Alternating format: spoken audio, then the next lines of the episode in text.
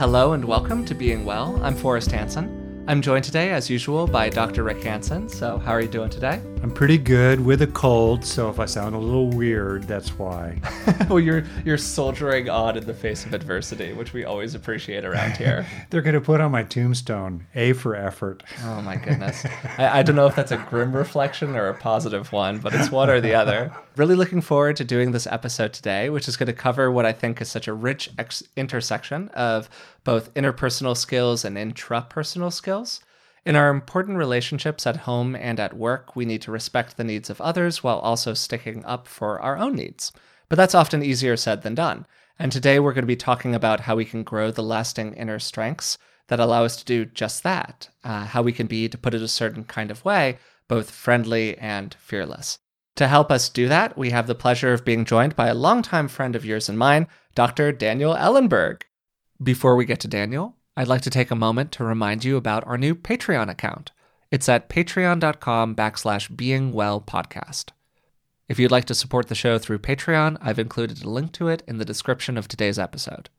It honestly means so much to me, and to Rick as well, that the people who listen to the show are willing to extend to us their support. There are so many different ways for you to access these kinds of mental health resources, and whether you support the show by becoming a patron, telling a friend about it, or really even just listening, it truly means a lot to us. So, that said, on to Daniel. So, Daniel has been practicing marriage and family therapy for over 30 years and is the co founder of Relationships That Work and the founder and director of Strength with Heart men's groups. He's led workshops at the Esalen Institute, Spirit Rock, the Association of Humanistic Psychology, Stanford University, and, of all places, NASA, and is the co author of Lovers for Life Creating Lasting Passion, Trust, and True Partnership.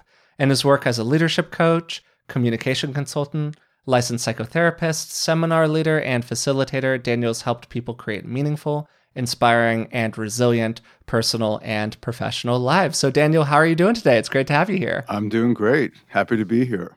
So, Rick and Daniel are actually going to be teaching a one day workshop dedicated to the topic of friendly and fearless on February 21st through the Greater Good Science Center at UC Berkeley. If you happen to live in the Bay Area, you can attend the event in person. And the workshop will also be streamed live online. So, regardless of where you live, it'll be possible to attend in mind or maybe even spirit if not in body. So that's good to know. Anywhere from around the world. Anywhere from around the world, which is pretty cool. So to start us off, Friendly and Fearless is very evocative. It's the great name for a workshop title. It sounds cool on a bumper sticker. But what do those words mean practically to you? And what do you think somebody looks like when they're both friendly and fearless? I think that oftentimes people think that they're they're completely different, but actually they're very aligned. So a person can be really kind and decent and compassionate and also have clear boundaries.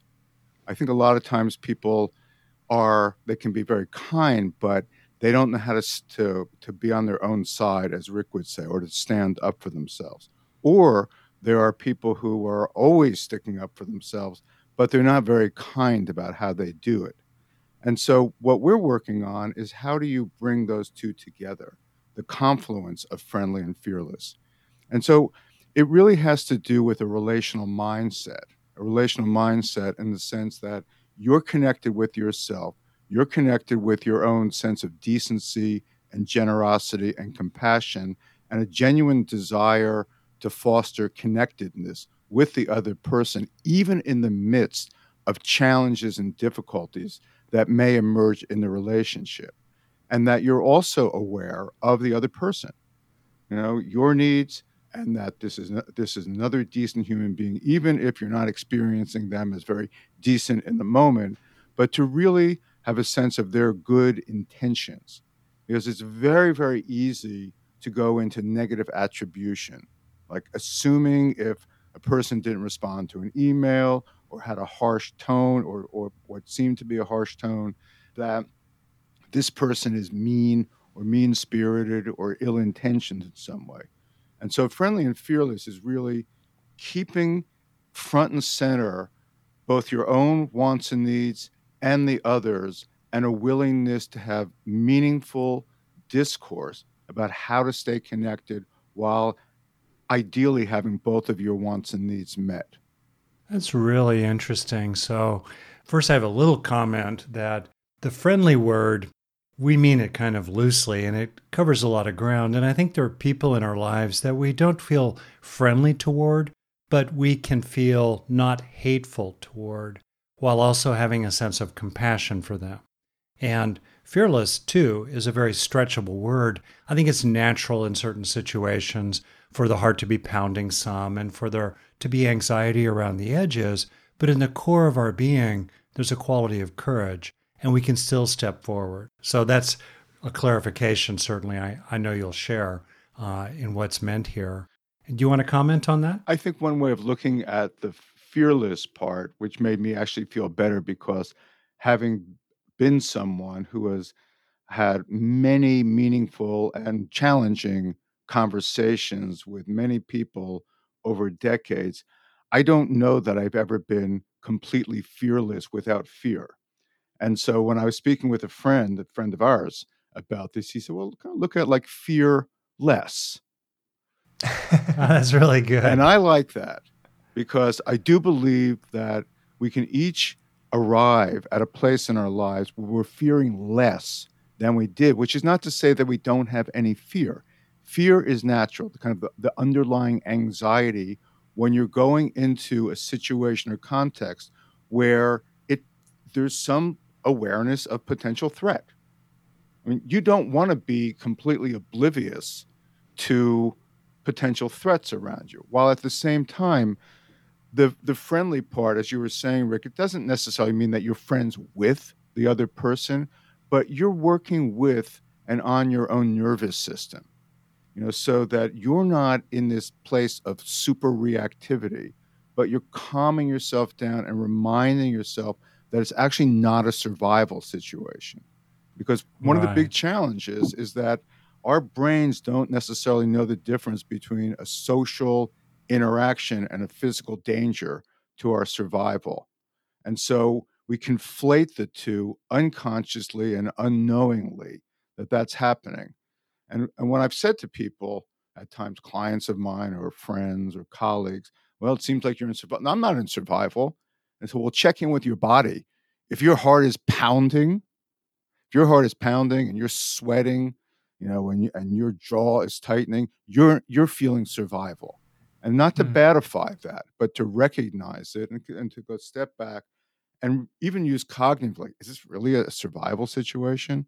How can I calm myself, coach myself to just settle down and keep focusing on your end in mind? which is like your vision. I think that a lot of times people jump into conversations where they don't have uh, a strong awareness about what their outcomes are. What do they mm. want to have happen?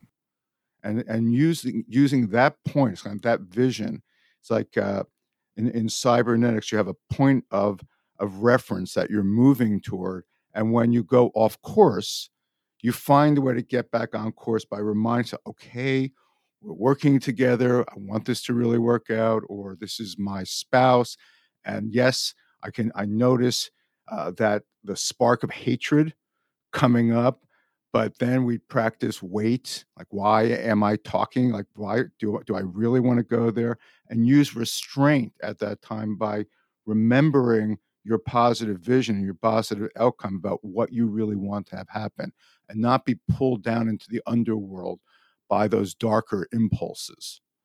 So I wonder, Daniel, if you could walk us through kind of succinctly a concrete example from your own life, say, perhaps even recently, in which you were challenged to remain friendly and fearless in a high stakes interaction with someone, a conflict situation, uh, a, a vulnerable need situation, and kind of walk us through what happened for you in it and what you tapped into inside yourself to come to, let's say, a soft landing?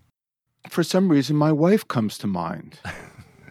I have no idea why. Why would conflict ever arise in a marriage? I, I don't really know that, but I'll take a stab at it anyway. so, Forrest and I both know your wife, and we really love her. She's a wonderful person, and you are lucky yes, to be I married am. to her. I just want to say that for the record. Yes, luck, lucky as the, the definition of opportunity plus preparedness. Uh, in, indeed, lucky. There are numerous times where little events come up where she has, in my perception, a sharp tone, and I can feel uh, my heart race for a moment. And I, I generally, at this point in my life, I generally step back because I know where that will go if I raise my voice. I don't always, I'm not always successful. I'm just more successful than I used to be because I can, I can see it. Uh, in a way that I used to be reflexive in terms of my reactions to things, having grown up with a father who was a major rager and having learned to do that, a kind of, uh, I have a term I call psychoosmosis, how you take in the, the messages mm. and the energy through the permeable membranes of the brain. And once inside, they take residence and consolidate in there. And the good news is that, as you well know, Rick, in terms of your self directed neuroplasticity focus, that you can change your brain. And I have changed my brain quite a lot, you know, over the decades. In fact, it's getting near perfect. no, I'm, I'm, actually joking about that. It's gotten better. Uh, and so, just generally speaking, I'm able to see that more and look at the reaction before it occurs and then go, do I really want to go there? And the answer is no. And I want to say uh, something else about for each individual. I think we have different tasks in life. I've been uh, an outlier in terms of my willingness to speak up, not always wisely. So my focus has been actually saying less. Hmm. Most people, I would venture to say, they've they have said less than they need to, and for their task is it's speaking more, and ideally in a friendly, you know, and wise manner. I, on the other hand, have had so many instances of having interactions with people around things that have bothered me, or I've wanted to challenge them, uh, or even as a facilitator, I've been very willing to point out things to people that, truth be told, most people wouldn't. Not always wisely. So know your tasks. To kind of piggyback on that a little bit, there are two things that you brought up there that I kind of want to speak to for a second and ask your take on.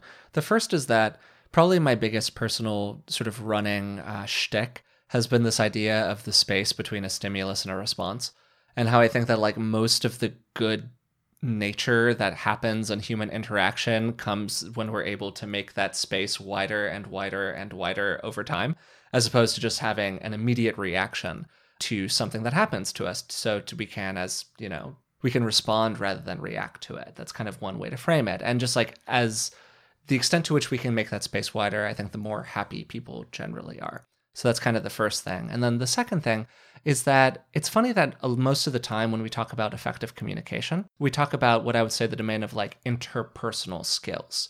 How can I skillfully communicate my wants and needs to another human? But a lot of what you're talking about here, actually, I would describe as more like intrapersonal skills, like traits, content inside that we can then leverage to become more externally skillful because that external skillfulness is actually based on our nature as a human. So, in your practice, which has been really extensive working with people, what are some of the specific things that you've done with people to help them either know what their thing is or then develop some of those internal skills that are required to become better at that thing?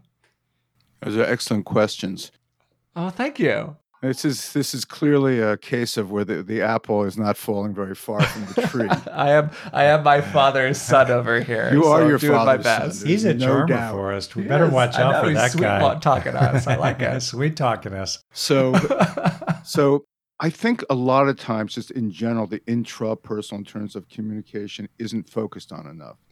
So, for example, a lot of times in organizations that have these communication courses, having critical conversations or authentic conversations, which is super important. And people can learn how to do those. There are technical steps that can be taken that maximize the probability of things going well. But generally, what isn't done is the, the inner skills of calming your nervous system and working with your reactivity doesn't happen. And the irony is, when you need those skills most is when you have least access to them because the part yeah. of the brain that part of the brain goes offline and instead the reactive brain takes over. So you may learn great communication skills and you may know them but you don't have access to them if you don't know how to calm your nervous system. And so the intrapersonal is really critical to the overall communication process. So if you're in a heightened state of reactivity and then you want to have a conversation and then you're going to practice your communication skills. Well good luck on that one. It just doesn't mm. seem to work very well. This episode is sponsored by betterhelp. What would you do if you had an extra hour in your day? We're all looking for more time but time for what? It's easy to waste time doing the things that don't really matter and it can sometimes feel like we never have time for what does. Learning what we really value and making it a priority in our lives is something therapy can help us with. As you probably already know, I'm a huge believer in the power of therapy, and working with a therapist has made a huge difference in my life. If you're thinking of starting therapy, give BetterHelp a try. It's entirely online and designed to be convenient, flexible, and suited to your schedule. Just fill out a brief questionnaire to get matched with a licensed therapist, and you can switch therapists at any time for no additional charge. Learn to make time for what makes you happy with BetterHelp. Visit betterhelp.com slash beingwell today to get 10% off your first month. That's betterhelp, H-E-L-P dot com slash beingwell. As somebody who's really struggled with skin issues like acne over the course of my life, I know just how great it is to not stress about what's going on with your skin. That's why I'm excited to tell you about today's sponsor, OneSkin. Their products make it easy to keep your skin healthy while looking and feeling your best. No complicated routine, no multi step protocols, just simple, scientifically validated solutions. The secret is OneSkin's proprietary OS01 peptide. It's the first ingredient proven to work with the aging cells that cause lines, wrinkles, and thinning skin. And as somebody who's used plenty of complicated routines in the past, I love the simplicity of using their OS01 face topical peptide. Just cleanse, pat your skin dry, and apply it twice daily. Get started today with 15% off using code BEINGWELL at oneskin.co. That's 15% off oneskin.co with code BEINGWELL. After your purchase, they'll ask you where you came from, and please support the show and tell them that we sent you. If you're like me, you've probably started to pay closer attention to your long term health as you've aged. Turning 35 was a bit of a wake up call for me, and I'm always looking for good sources of information because it's often really difficult to separate fact from fiction when it comes to our physical health. We had Dr. Tim Spector on the podcast a few years ago. He's a professor of genetic epidemiology and the scientific co founder at Zoe. And the Zoe Science and Nutrition podcast is truly one of the best resources out there when it comes to this stuff. With the help of world leading scientists, they help you make smarter health choices every week. And you don't have to just take my word for it. Avid podcast fan Stephanie's Apple review says the Zoe Science and Nutrition podcast is a life changing, science based, myth busting podcast. That's a must listen for anyone who eats food and wants to understand how it affects their body. With the Zoe Science and Nutrition podcast, you can join Stephanie and millions of others transforming their health. Find it wherever you listen to podcasts. What do you do? I mean, you're pretty hot blooded. I've known you a long time. You grew up, as you said, in a family environment with a lot of negative emotion, a lot of intensity, invasive, scary. What do you what are your go-tos right on the spot when you start to get revved up? The one of the things I practice is wait. as I was mentioning before, I just go, I can see it. You pause. Absolutely. Yeah, Tara Brach talks about the sacred pause. Yeah, what what Forrest is talking about before, I'm in yeah, utter utter agreement with because when you think about the nature of reaction, reactions happen immediately, and it's great to have reactions. And so you're playing football, you don't want to be thinking, well, that guy's running out there, maybe I should think about covering him. I mean, that's not going to work very well. So instead, you have to recognize the difference between an, an actual survival situation where you really need to react in the moment versus the vast majority, the vast, vast, vast, vast, vast majority of situations where it's not. And so the practice for me is one of pausing. I really, I can see it. I can feel. I can feel something growing in my chest, my jaw tightening, going uh, interoceptive in a way. So instead of externalizing there and feeling as if, uh, for me, like I'm two dimensional, I actually, I literally feel my three dimensionality. I focus on my back. I focus on my shoulders. I focus on my feet if I'm standing and just, you know, being there. And I literally say to myself, Daniel, Daniel, you know, I don't say it out loud, but I'll just like, don't stop, pause, breathe, breathe. Breathing is a critical piece of this, and it's something I've learned to do much better over time. Because really, if you were to actually look at people's breathing patterns in conflict, it could be predictive of what they're going to do, what they're going to say, how they're going to react. And so if you can step back and breathe and remind yourself, as I do, it's okay, get through this. I basically draw my inner coach in a way that I might uh, be an external coach to someone else in a pressured, difficult, uh, stressful situation. I do that with myself. And the good news is that the, the self I'm doing it with uh, these days tends to listen as, mm. a, as hmm. opposed to push me aside like it used to earlier in my life when I was trying to develop and, and ultimately master these tools. It didn't didn't listen that well. Now another thing I, I, I do is I keep focusing on outcome. You know, what do I want to have happen? Even if I feel blindsided by it, I have a sense of what I want that relationship to be like. And I can see the possibility of harming it which is not to say that I don't sometimes. I'm certainly with my wife at, at, at times. I react very suddenly, quickly. You know, I can get irritated. And then there's all that, you know, damage control and all the time it takes. And, you know, and I can see that.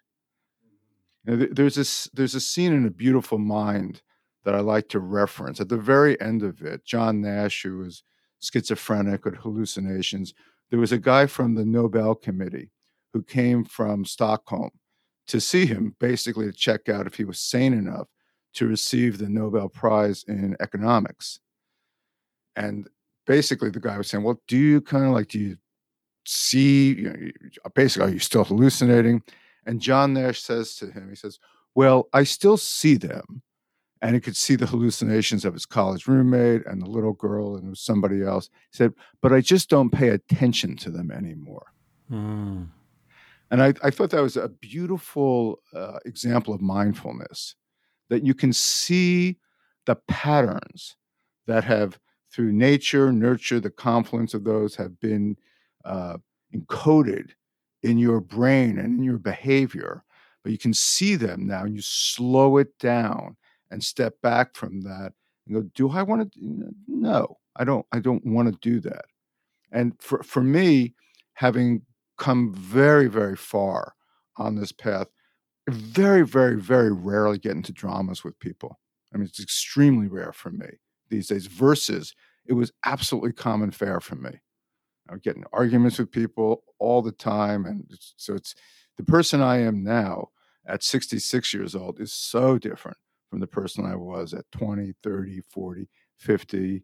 Even in my, in, you know, I was changing over the years, but it's it's really picked up. I can certainly attest to that as someone who's known you for about 30 years, literally. More. And maybe even more. Um, Daniel, can you also speak to warm heartedness, compassion, kindness, love? You know, those qualities that you also, I'm sure, tune into uh, in the middle of a high stakes or even high conflict interaction with another person. It's amazing, Rick, when you just said that.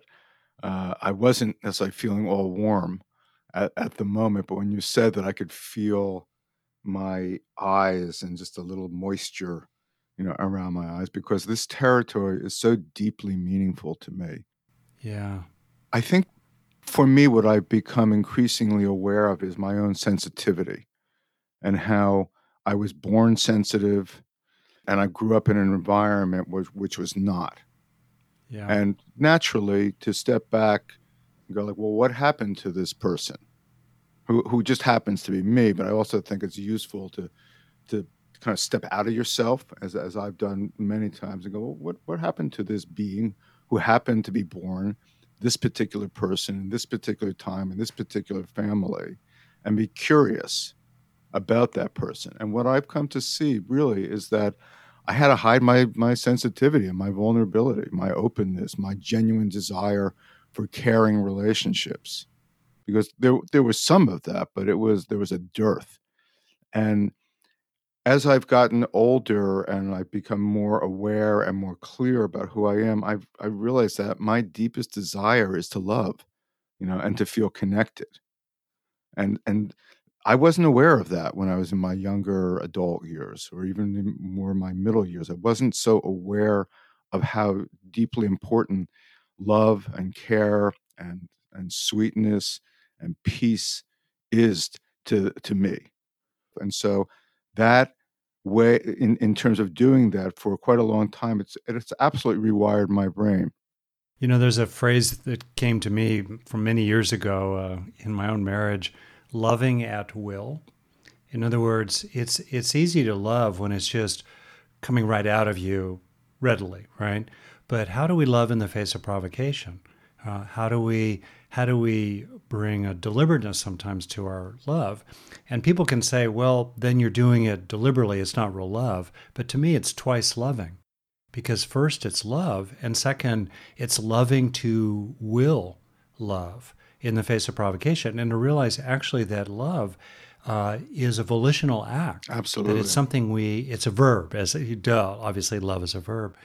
If I could bounce out here slightly in a different direction. People may not know listening that you are the president elect now of the of the division within the American Psychological Association that focuses on men and masculinity. I forget the exact title of the division, but you're you're kind of a muckety muck in that territory, and you've been uh, working with uh, male psychology to the extent that that term is useful for quite a long time here. And I was thinking about a phrase you used early on relational mindset, which is I just think is brilliant. It's like growth mindset, relational mindset, the notion or the feeling of being embedded in a field of relationships in the foreground of awareness or as a palpable felt sense along the way. And, you know, to stereotype to some extent and generalize, classically men are not socialized to abide in a relational mindset. They're, they tend to get socialized to abide in a task oriented mindset or an achievement oriented mindset, you know, acting upon objects kind of mindset. And I wondered if you could speak to, you know, avoiding the, the pitfalls and the landmines of gender stereotyping and all the rest of that. I wondered if you could speak to first some of the things that you've seen, you know, commonly uh, that men can learn with regard to being friendly and fearless. Is that all? I know I threw out that was a long intro. it's just a small question that should be 30 seconds, no problem. It's very, very near and dear to me. I mean, I've been leading men's groups now for 36 years, weekly process men's groups where really men learn how to relate and develop more of a relational mindset. And I don't think that that is something that is scripted into our brains uh, for most of us early or even later in life. And uh, it really needs to change. I call my men's work Strength with Heart. And it's very much part of Friendly and Fearless that you can be strong, you can have boundaries, you can be clear, and you can be heartful, you know, in the process heartful, open, caring, kind, compassionate, you know, all of those. And I think that when men are in a context where there is openness, and I mean openness in the sense of a willingness to uh, express one's insides in a vulnerable way, which to me is really courageous, which is why I call one of my workshops Ultimate Courage. You know, it's like really focusing on how can you be more aware of what you're experiencing, beauty, warts, and all, which is the intra personal part, and then be willing to share that openly with others, which is the interpersonal part. And so I really look at, if we want to call authenticity or personal truth, it's it's the confluence of being both aware of yourself and your willingness to be honest about that to other people. And I've seen working with thousands of men over the years that guys who have not told their best friends certain details about their lives and coming to a group of men where people are being open about themselves that they're willing to drop in and speak. I so i really think we need more contexts where men realize and, and boys ideally earlier on realize that it actually is cool to disclose yourself. And one of the problems is that most men are living in a paradigm of competitiveness. Who's going to win? Who's going to get the greatest status? Some of that's hard, part of the hard wiring you know but a lot of it is actually soft wiring and that can change.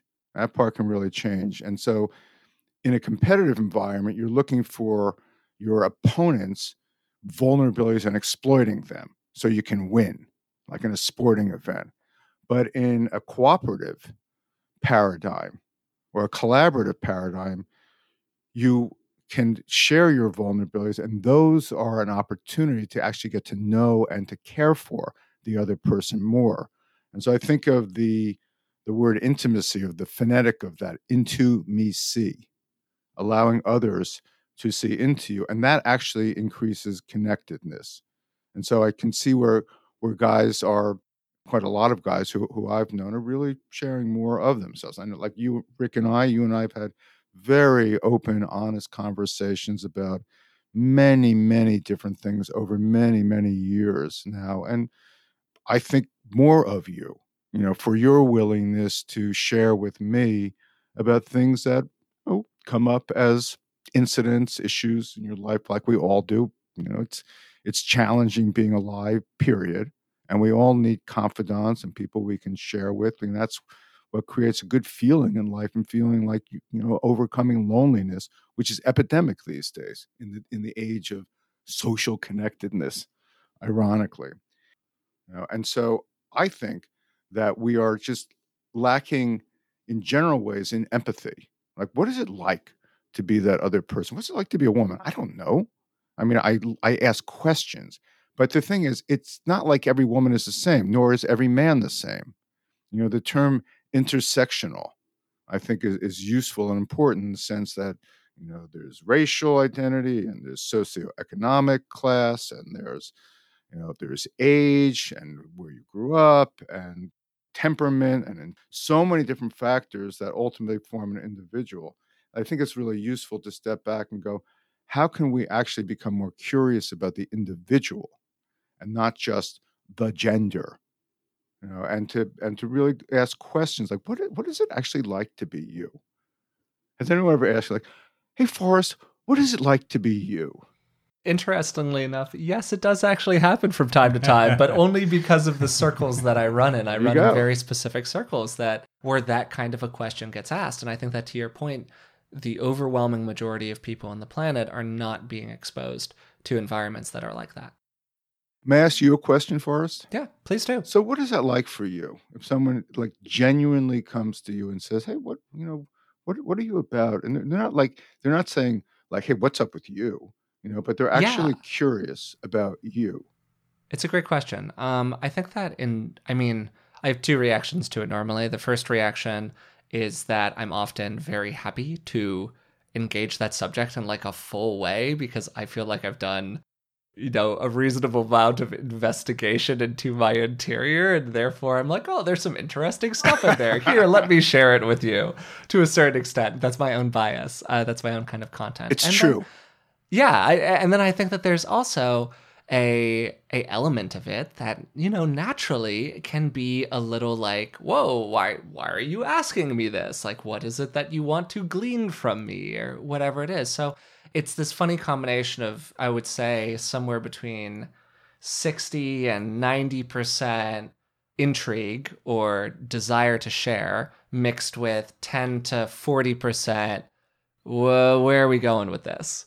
And those are kind of the two sides of my my typical reaction to that kind of a question. I appreciate your openness in, in answering that. And I think that it's very much related to friendly and fearless, hmm. what you just said, in the sense that if you genuinely experience in that moment this person's utter openness and curiosity and even warmth towards you and their desire to know you better, in all likelihood, that's not going to trigger your threat reaction, right? Yeah, totally.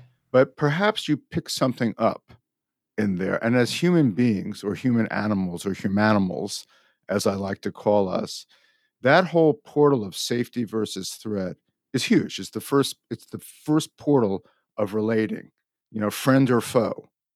I think one of the great gifts we can give other people is not to be afraid of them. In other words, when I think back on, for example, a, a little bit of a, a conflict oriented back and forth with my wife earlier today about a very small thing.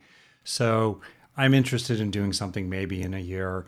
And her initial reaction to that was along the lines of, eh, not a very good idea. I felt irritated and threatened by that. And but underneath it all, I, I think I was threatened by it. I was afraid. And to the extent that I could sit in not feeling afraid and in that space that we're talking about, right, between stimulus and response, then I would have been more able to have a kind of freedom inside that space and not come back at her, let's say, with a kind of irritated case for why my idea is still a good one. Da-da. And uh, I think in general, it's such an interesting thing to feel what a gift it is to others to not be afraid of them and to give them kind of room to breathe. You know what I mean? Uh, around us and not be alarmed by them. Because when another person is alarmed by us, we feel it, and then also they do various they have various reactions because they're alarmed by us and it's a really interesting way to frame this that one of our gifts to others is to not be in fear right to not walk down the road of life in fear yeah absolutely if I could kind of like steer this a little tiny bit back toward your work with uh, men's groups, but really couples in general, because there's something that's been a particular interest of mine recently that I would love to get your take on. Pray tell. If people listened to, we had did a New Year's episode um, where we were both kind of setting some intentions for the next year. One of my real interests recently uh, has been around this idea of self concept and about how often people in a variety of different ways become increasingly married to their self concept as time goes on. And there are many ways in which behavior change, habit change out in the world is based as much about changing the view of the nature of the self as it is about actually changing practice out in the world from like a habitual, oh, I'll just wake up an hour earlier standpoint. Um, you've obviously done a lot of work inside of these men's groups, and you were referring to your own experience growing up in an environment where you felt like a sensitive individual that increasingly was in situations where that sensitivity was like not approved of or permitted or allowed or related to or however you want to frame it. So increasingly a self-concept had to develop that was divorced from that because that behavior was punished. And I have to imagine that working in these environments there's a lot of pretty entrenched self concept going on, particularly around social issues of masculinity and what it means to be a strong man and so on. So, to ask again, maybe a slightly too big question, what have you seen of that? And then also, like, what are some of the approaches that you've had to helping people reorient their view of themselves in maybe a slightly more healthy way, or maybe making space for those more vulnerable parts of themselves? Great question. We all we all have there's different ways of looking at self-concept. And so we could say that someone has a, a, a conscious self-concept, like what they think they who they think they are, who they present themselves as, or how they want to be. I oftentimes look at Facebook and think that uh, people present these lovely curated images of themselves, so they they they present their personas on Facebook. However, they view Facebook through their shadows. You know, the hmm. social comparison and, you know, the reaction was probably uh, to some degree why uh, there's a higher incidence of depression with major Facebook usage. You know, because I, I believe because of it, but that's a whole nother story. But I think that what people are presenting is how they want people to see their how they see themselves, right? But underneath it all, there are these self concept dimensions that I believe we all have. I've been influenced a lot by Will Schutz's FIRO theory, which stands for Fundamental Interpersonal Relations Orientation, which I highly recommend to your viewers because I think it it's a wonderful map for understanding oneself and others in relationship. In terms of self concept, there are three different self concept areas how significant a person believes he or she is, how competent or capable a person believes he or she is. You know, I know some people don't identify as he or she, but I'm just using those for shorthand.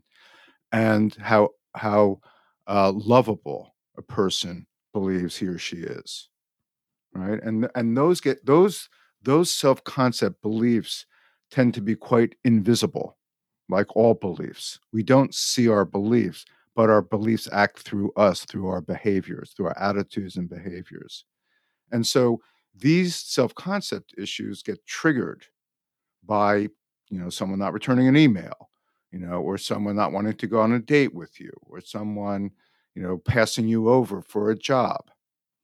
And instead of actually soothing oneself and going, gee, what's going on with me? What just got triggered in me? And using as an opportunity to go within, which I would say most men don't do. I mean, the whole idea of going within and looking at oneself and introspecting has not been part of traditional masculine ideology in the least. You know, it's going to power through it. It didn't bother me. No big deal. I can handle it. While inside, you know, there's there's a, a, a caving that goes on. And so, like, you can't really cry. You can't really express certain more vulnerable emotions because that would mean that you're not competent. Indeed, you're not even lovable or you're not even significant if you demonstrate these so called weaker qualities. But the problem is that if they're true, meaning on some level that you're not feeling significant, you don't believe you are, you don't believe you're, you don't believe, you don't ever get to really address the issues. We can grow our self concepts through our awareness and our intentionality. And so I find that, for example, in men's groups, when we start looking at some of the deeper dynamics that people are experiencing, and then they might share that.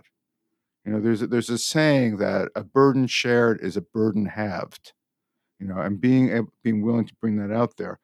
There is a, a guy, there is a guy in one of my men's groups who got fired, you know, from his dream job. He was shocked. It came out of nowhere to him and he he was crushed and he reluctantly brought it up with a little prodding from yours truly uh, over here reluctantly brought it up and started sharing about that and people gave him feedback and before you knew it he came back to himself it was like uh, you know pouring pouring water on a plant that hadn't you know was just being sun drenched but didn't have enough uh, liquid there. And he kind of popped back, his leaves started coming back, and he was alive. And he felt more confident. And indeed, he wound up getting a great job not that long afterward. But if he had just stayed in that caved in place and believed the story that, gosh, he really is incompetent, and maybe he really doesn't deserve it, he doesn't really matter, and all that kind of stuff, which can get triggered. Our minds come up with stories like that. And to begin to step back from those stories and go like really? Is that is not necessarily true? Is it true in all instances like byron katie you know would do? My favorite bumper sticker uh, is don't believe everything you think. You know? and so we're really working on developing a stronger self-concept with recognizing that hey we all suffer. You know it's part of the human condition is feeling pain and our minds tend to track back to that pain and go back to other circumstances i mean i don't know if if you, Rick, and I'm not I'm not asking you to to disclose this, but you know, I could imagine where if you have some interaction with Jan and and oh, I'm not getting what I want, it can trigger like other past experiences, and that's what happens in relationships. We track back to these other experiences happen to be like the one we're experiencing right now, especially if it's negative, and we tend to exaggerate those and forget all the positive you know experiences which is why i think like your rick, work rick is so important to really honor and acknowledge and breathe into the positive.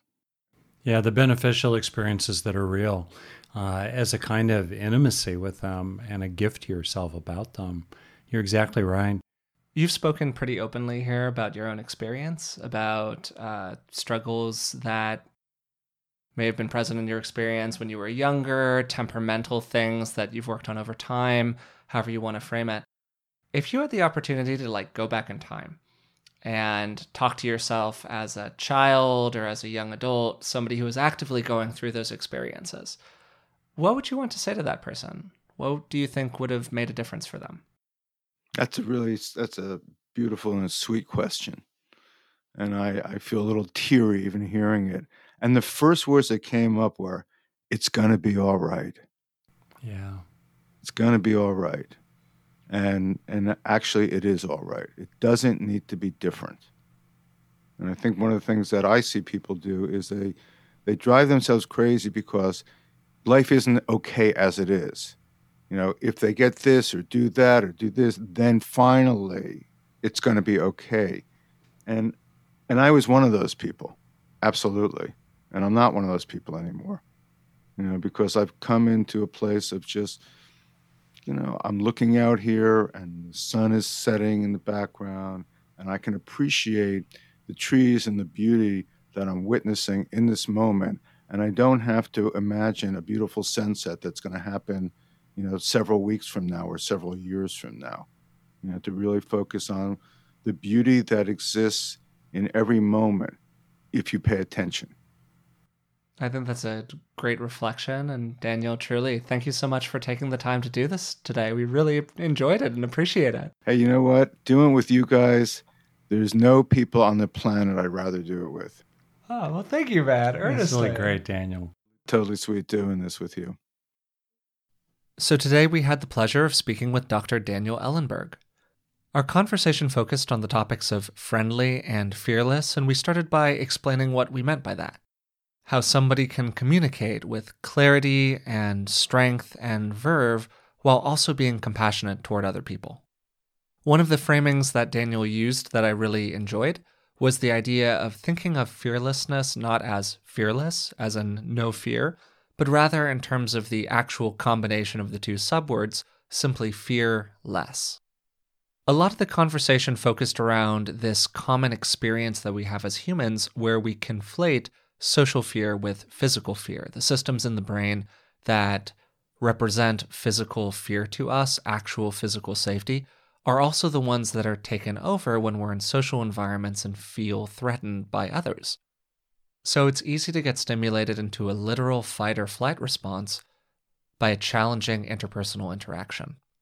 One of the big ways to combat that is simply by pausing, or as we said during the conversation, increasing the space between a stimulus and a response so that we can respond to something rather than simply reacting to it without thinking.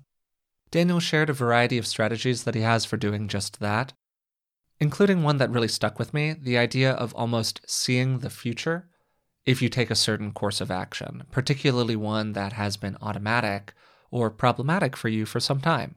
How you can kind of see the chain of events, the way it's going to play out, the anger, the irritation, the negative interaction with that person almost out of the corner of your eye, and instead choose a different course.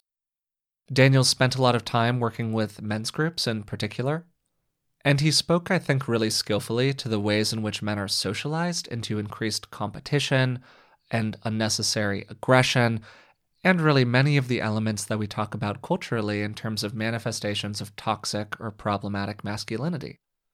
And he shared that often by having these groups where men are invited to feel more heard and more vulnerable and to really open up with softness it can allow access to a whole suite of emotions that, you know, a lot of people are not brought up with as being viewed as being appropriate or essential for men. We closed with a conversation related to a topic that's been near and dear to my heart recently this idea of changing or altering self concept, and the ways in which our external behaviors are often a manifestation of our internal view of self, viewing the internal self as the kind of person who blank, whether that blank is gets mad at their kids, doesn't go to the gym, doesn't work as hard as they can, isn't a high achiever, whatever our language is that we use internally about ourselves, so often becomes a manifestation of our behavior out in the world. And Daniel spoke to some of the ways in which he's seen people reframe that self concept over time. So, I'd like to take a moment to remind you about the workshop that Rick and Daniel will be teaching at the Greater Good Science Center. There will be a live stream of that workshop so you can access it anywhere in the world. And if you'd like to learn more, I've included a link to it in the description of today's podcast. I'd also like to remind you about our new Patreon account. You can go to patreon.com backslash beingwellpodcast if you'd like to support the show. And in return for your support, you'll get access to things like Just One Thing episodes, expanded show notes, and even a monthly Q&A episode where Rick and I will be answering questions directly from our patrons. It's something that I've put a lot of work into. We're going to keep on growing it as time goes on. And my hope is that over time, it allows us to really take the show to the next level and grow it even more. If you've been enjoying the podcast, we would really appreciate it if you would take a moment to subscribe to it through the platform of your choice and maybe even leave a rating and a positive review. It really does help us out. So, until next time, thanks for listening.